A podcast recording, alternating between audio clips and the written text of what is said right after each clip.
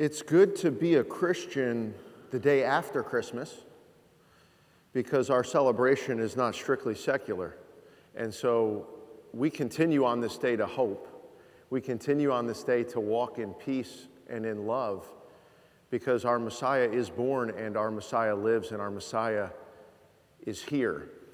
As Elizabeth was singing, On Our Knees We Fall, we have a story this morning from Scripture about a group of people, and on their knees they fell.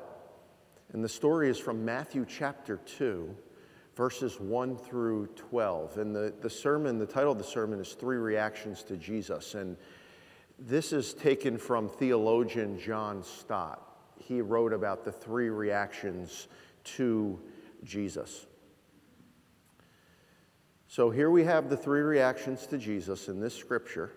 I'm not going to tell you what they are until I preach on them, but perhaps as we read this story, you've read probably dozens of times.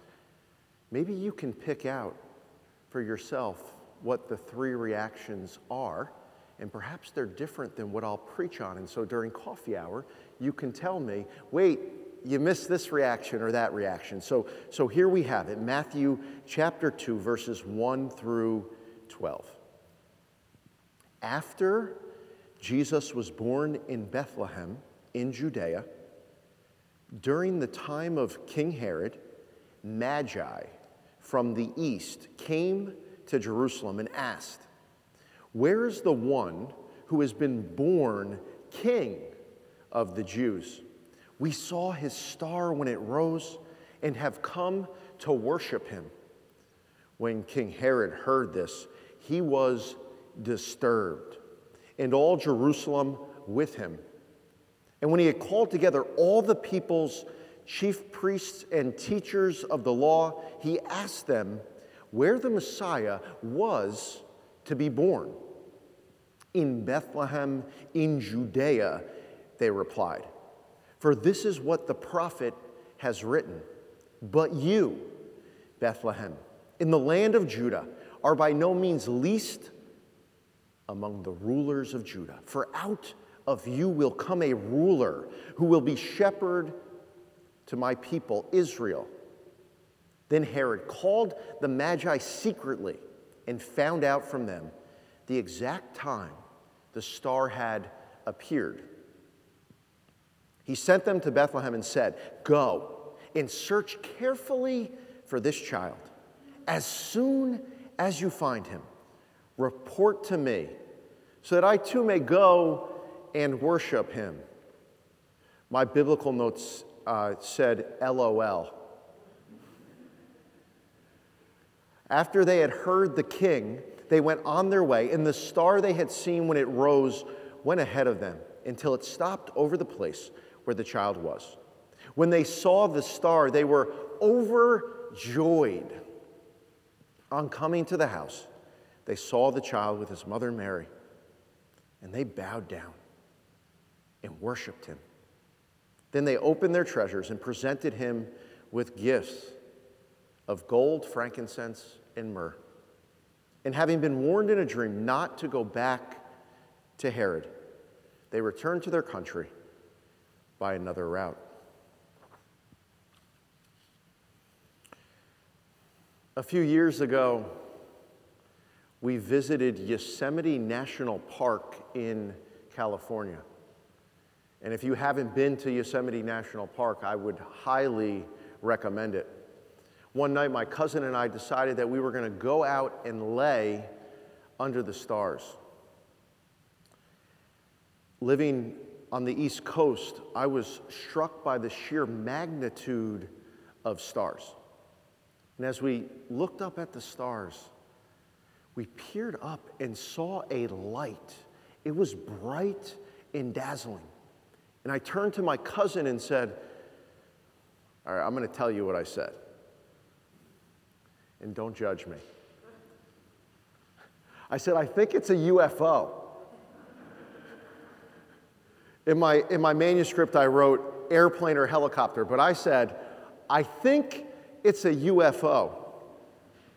My cousin took much delight in pointing out to me that I was wrong he said, that it was a planet and it was hanging in the night sky brighter than what I could imagine. I had forgotten how bright and beautiful the night sky can be. The Magi, the ones who journeyed to Jerusalem, never forgot the beauty and brightness of the night sky. They dedicated their lives to studying the movement of stars and planets. And, and here's what they believed, and many ancient people, not just the Magi, had this belief. If something remarkable was to happen on earth, it would be reflected in the stars and the planets. And if something remarkable happened in the stars and the planets, they knew that something remarkable had happened on the earth. Matthew begins his Christmas story with the story of the Magi, the ones that we call the wise men or the three kings from Orient far. And today, we're going to learn what made the Magi so wise. After the birth of Christ, the Magi arrived in Jerusalem with a simple question a loaded question, a question that was threatening to some. Where has the King of the Jews been born? And this question elicits three very different reactions to Jesus as king. And here's the interesting part this is not just a story of three different reactions to Jesus as king that happened 2,000 years ago. This is a story about how we today respond to Jesus as king. And you may find these three different reactions throughout society, throughout the world. But if you're really honest with yourself and you want to do some self reflection, maybe you'll find that you have these three reactions to Jesus as king. The first response to Jesus as king is represented by King Herod. Matthew tells us that Jesus was born during the reign of King Herod. And the announcement that one has been born king of the Jews, right? This is different than the way Herod became king of the Jews. You may know how Herod became the king of the Jews. If you know how basically anyone became king in the ancient world, you know the story of how Herod became king of the Jews. He took the throne, usurped the throne through violent force with the backing of Rome. He wasn't born king of the Jews, he was born an Edomite. He was not in the line of David. And so, though Herod was called king. Herod was a false king, not a true king. And so when Herod hears that someone was born king, they were born king. They weren't made king by man, born king, anointed and appointed by God. He was troubled, agitated, disturbed. You may know this expression. If you're a married man, you ought to know this expression. Happy wife, happy. Let me hear the married men say it. That's a good thing for you to remember, gentlemen, as you enter the new year. But I have a new expression for you this morning disturbed king, disturbed people. And the reason is when King Herod felt disturbed, he went on killing sprees right? We know what our political leaders do when they feel disturbed. But think about King Herod in that day. He was disturbed and he had the authority and the power to kill people. And you'll see it in this same chapter, Matthew chapter 2, verse 16. He carried out a plan that he had devised to kill all the, all the babies born in Bethlehem under the age of two. Here's the first response to Jesus as king. John Stott says, Jesus hated and killed. I'm going to soften it for you a little bit because we're Presbyterians. The first response to Jesus as king is disturbed and opposed. Disturbed and opposed, hated and killed, is still happening today. And I know it's not in the news, but disturbed and opposed, hated and killed is happening all around the world to our Christians, br- brothers and sisters. And this is not hyperbole, this is not preaching dramatics. If your heart broke when you heard the story in Matthew 2:16 of the plan that he devised to kill the children under the age of 2, your heart will also break for our Christian brothers and sisters in India, in Africa, throughout parts of Asia who are actively persecuted. Christian persecution around the world is one of the biggest human rights issues of this era and an issue that we've ceased to talk about. One bishop in Iraq said this as his people were being slaughtered by ISIS, our people, our brothers, and our sisters. He said that the church in the West is comfortable. And because we're comfortable, we ignore the church that is in conflict, which is much of the church. This is Christian brothers and sisters being opposed, hated, and killed. In the United States, you know people who the whole idea of religion just disturbs them. It's like they make it their mission intellectually to disprove those who believe in God. And the news that we are sinners and in need of a Savior,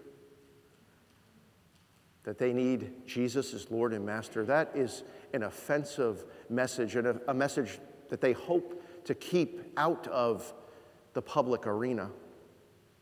And you say, Pastor, this category doesn't relate to me, disturbed and opposed. I'm, I'm in church. Not only am I in church on Christmas Eve, I'm in church two days after Christmas. I'm a real Christian. I'm not an atheist and I don't belong to ISIS. Can't relate to Herod's reaction. Galatians 5:17 For the flesh opposes what the Spirit, the Holy Spirit, desires. And the Spirit, the Holy Spirit, opposes what the flesh desires, for they are in opposition to one another. Think about it this way in terms of being disturbed and opposed to Christ. What if there's certain areas in your thought life certain words that you speak and certain behaviors that you have adopted that are in opposition to Jesus Christ. That the way that you live your life in, in specific areas is opposed to Christ. And we don't want to bring those areas to Christ because then we might be disturbed. Perhaps Christ would disturb us. What if we have relationships with people and things that are against what Christ the King desires for our lives? We refuse to submit to certain commands. We call them, well, we don't call them this, but we treat them like this. Jesus' commands are really suggestions, right? We love to gossip, we're quick to judge. We refuse to submit our words to Jesus. We know what God desires, but we oppose it we attempt to knock King Jesus off his throne. And in that way, we oppose Jesus as king. The second response we see to Jesus as king in this scripture passage is indifference. Mark 12, verses 28 through 30. One of the teachers, you know, you know this story. If you've spent any time in church, if you've even cracked your Bible once or twice. You probably know this story. You know what Jesus said because almost everyone knows this one. Mark 12, 28 through 30. One of the teachers of the law came and heard Jesus and the religious leaders debating. And this, this particular teacher of the law had a great question for Jesus. And here was his question Of all the commandments, which is the most important? What's the greatest, Jesus? Jesus answered the most important one Hear, O Israel, the Lord our God, the Lord is one. Love. Love the Lord your God with all your heart, soul, mind, and strength. And love your neighbor as yourself. This is the greatest commandment. What's the opposite of love? When you think of the opposite of love, love being one extreme, what's on the other extreme? I believe on our paradigm, we would say hate, right? Hate's the opposite of love. I'll never forget what I heard one Christian speaker say at a conference. He said, Hate's not the opposite of love. He said, Indifference is the opposite of love. Because when you're indifferent, you don't care at all. You don't care one way or the other. Indifference means you're uninterested. We don't think about them, we don't engage with them, we push them entirely to the side. And here it, here it is indifference in Matthew chapter 2, verses 3 through 5. When King Herod heard this, he was disturbed, and all Jerusalem with him. Here are the indifferent people. This is going to surprise you. This ought to surprise you because this is the one group that we would think is not indifferent. Verse 4 When Herod had called together all the people's chief priests and teachers of the law, he asked them where the Messiah was to be born. And they said, In Bethlehem in Judea, for this is what the prophet has written. And they cite Micah 5 2. So here's what's happening in Scripture the priests, the teachers of the law, they open up their Bibles and they find the right answer. They know right where to find the right answers in the scriptures. So here's a group of people that know the scriptures, that have knowledge of God. They answer from the Old Testament. They believe their Bibles. They know their Bibles. Yet, in their knowledge of God, they are a people who refuse to seek out God. They're all head knowledge and no heart. Jesus says in Matthew 18, You honor me. You honor God with your lips, but your hearts are far from Him. These are the religious insiders. They're indifferent. They know that the, the, the one born, the king of the Jews, was born five miles from them, and they make no effort to seek him out. They don't pray about it. They don't ask God, Did I miss it? They do nothing. They don't care. They're indifferent. In our country, our county, I think most of us grew up with grandparents, parents, maybe even our, ourselves. We, we grew up attending church. Most of us would probably say that we believe the basic message of Christianity. We may have even memorized a few Bible verses. Yet, for many of us, we push our relationship with God off to the side. We're too busy to make Christ a concern. This may sound strange for a pastor to say from the pulpit, but there's a particular bumper sticker that disturbs me. It's not the bumper sticker that you think I'm thinking about. This is, this is the one that has kind of always disturbed me, especially when I became a practicing Christian. Keep Christ in Christmas. And, I always thought that that bumper sticker was aimed at secularized Christians, people who celebrate Christmas but don't celebrate Christ, so therefore aren't really celebrating the holy day or the holiday, right?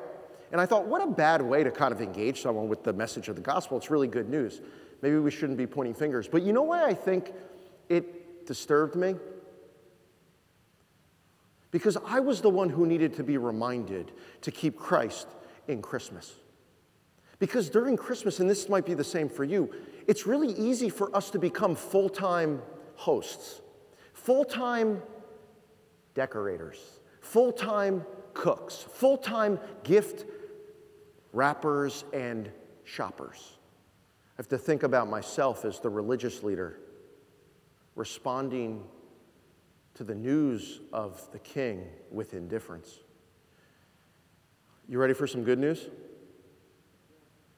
All right, my mom said yes. She's always right, so we'll, I'll preach to you, mom. Here's some good news. The last group of people that we're going to talk about today, they get it right. They do it differently. They're, they're not like the, those in power or, or even the religious insiders or the rest of Jerusalem. The last group we're going to talk about are the famous Magi. And they came from the east seeking to worship the one born the, the king of the Jews. And they were from Persia, which was about 900 miles away. And you'd say, that's not that bad of a flight. The problem is that there were no planes, no helicopters, nor, I don't even think there was any UFOs. They saw, really saw a star. They traveled through the desert 900 miles the Magi were influential people. I know that your job's really important, but they often served in the king's court.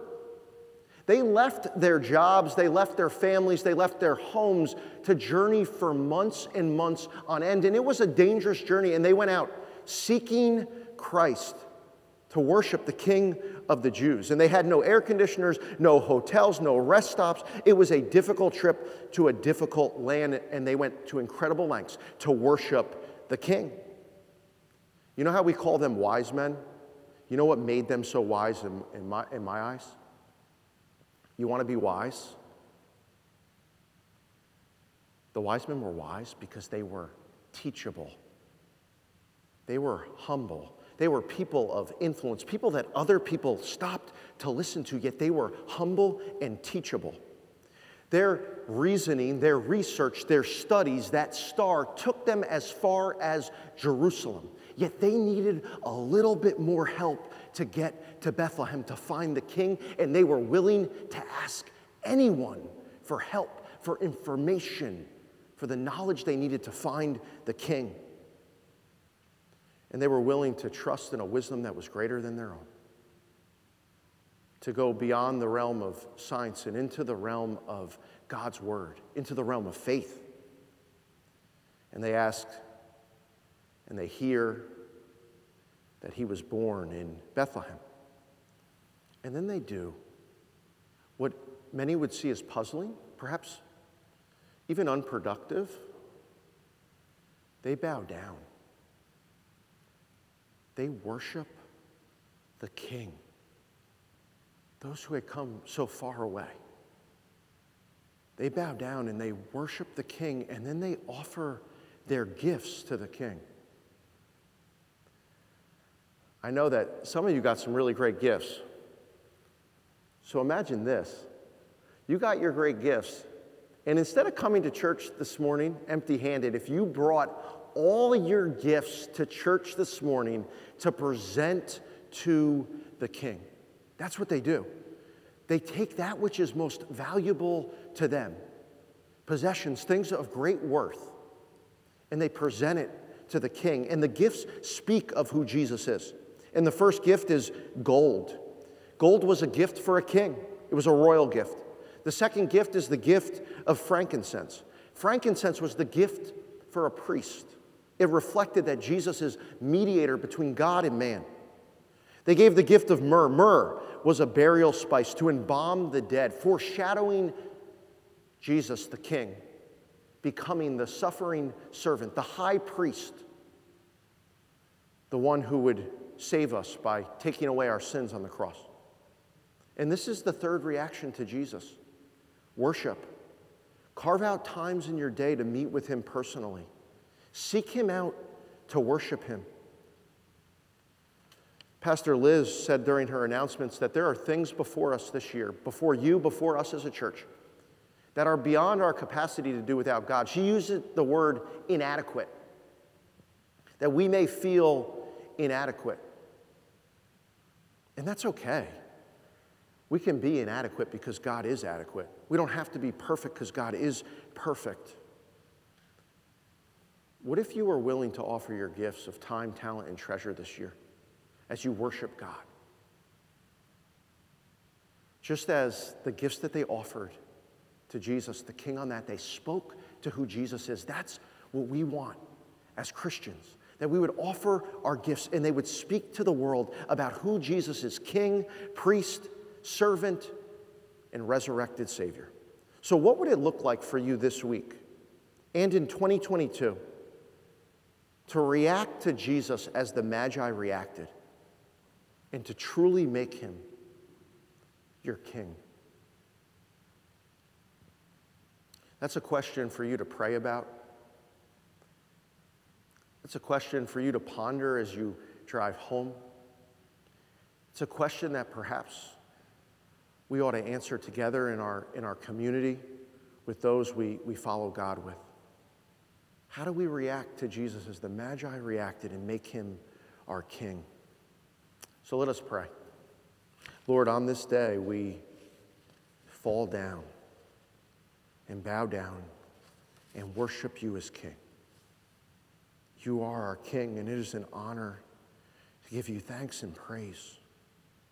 Gracious and loving King, we thank you that your reign is loving and merciful, that your goodness and your mercy follow us all the days of our lives. You have been so good to us. So, Lord, the, the things that you have given us to do, we pray that we would take a hold of them. The, the call to be worshipers of God, nothing higher nor holier nor better than that.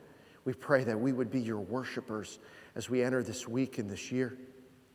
We pray that your kingship, your lordship, would be over every area of our lives, and that in offering ourselves to you, our King, that our lives would speak of who you are. We love you and we thank you. In Jesus' name we pray. Amen.